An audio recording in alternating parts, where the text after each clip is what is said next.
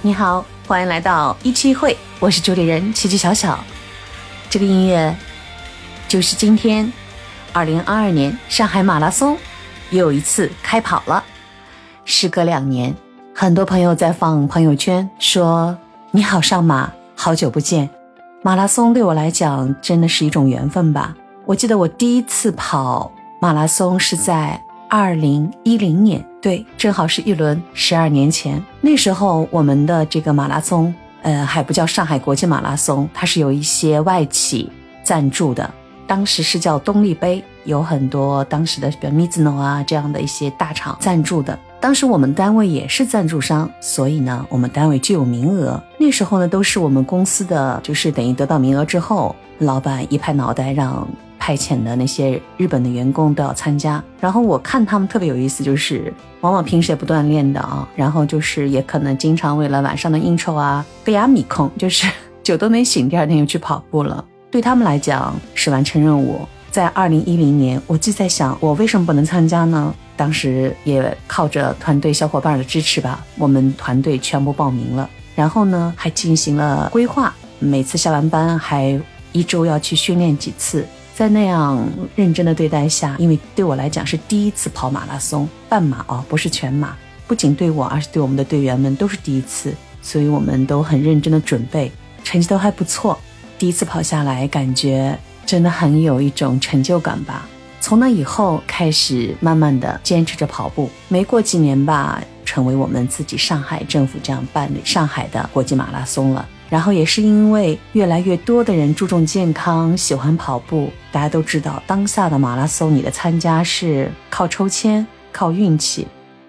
还有就是最近因为这个口罩嘛，所以已经是两年没有和他见面了。所以今天能够再次开启这个上马比赛，很多朋友在朋友圈里说，这不会是意味着和国际接轨了吧？很逗的啊。我呢，是因为报名的时候看到他的条件，因为毕竟还是在这种大家都要积极配合疫情的情况下，所以他的前期的体检啊，呃，报名的时候手续比较繁杂，我就没有报名。但是今天呢，我为了配合我们的马拉松，我一早去了晨跑，而且跑了十公里，真的很感谢他，感谢他带给我的很多的获得吧，获得了很多志同道合的朋友。在训练当中，或在以后的这样子坚持跑步当中，慢慢知道怎么样的跑步才能让自己享受跑步，那就是呼吸，呼吸很重要。还有就是如何健康的跑步，而使自己不受伤。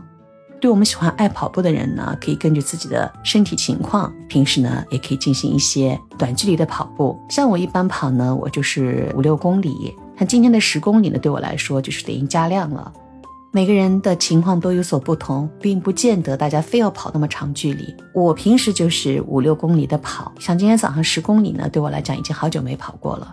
因为我是想找到一个当下适合自己身体状况的一个让自己比较舒服的状态。再一个就是，我觉得跑步刚才说到了马拉松这样的一个大型的活动场合呢，就像一个大的聚会 party。但是对于我自己来说呢，我很享受一个人在跑过程当中，哎，那种脑子放空，你也可以瞎想，也可以什么也不想，在自己的呼吸节奏里，慢慢的看着城市风景的移动，我觉得很舒服。所以有些朋友还会说，哎呀，我看你喜欢跑步，我也想跟你一起跑。其实对我来讲，我不知道对别人怎么说哦，要么就是和我节奏相同的人，考虑心率啊什么的。否则的话都很难受的，我迁就你或者你迁就我都不好。所以真正喜欢跑步的人，他就会学会和自己一个人相处。同时，这个跑步呢也给我带来很多的心理愉悦感。就是无论你碰到什么事情，特别是烦恼的事儿，你去跑一圈步回来，我相信你什么烦恼都没有了，你也会觉得突然脑洞就想开了，没有什么大不了的。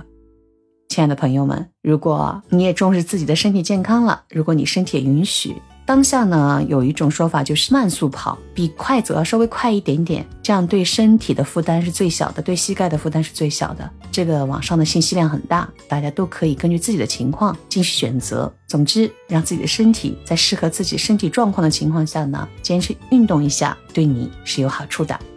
那马拉松在日语里怎么说呢？Running。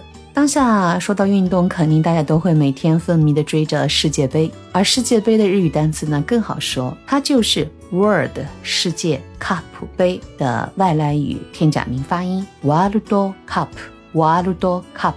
希望大家在热爱看足球的同时，也不要忘了也稍微的动起来哦。对我来说，今天是一个特别想纪念的日子。十二年前，我第一次参加马拉松，做了这期特别的节目，分享给你。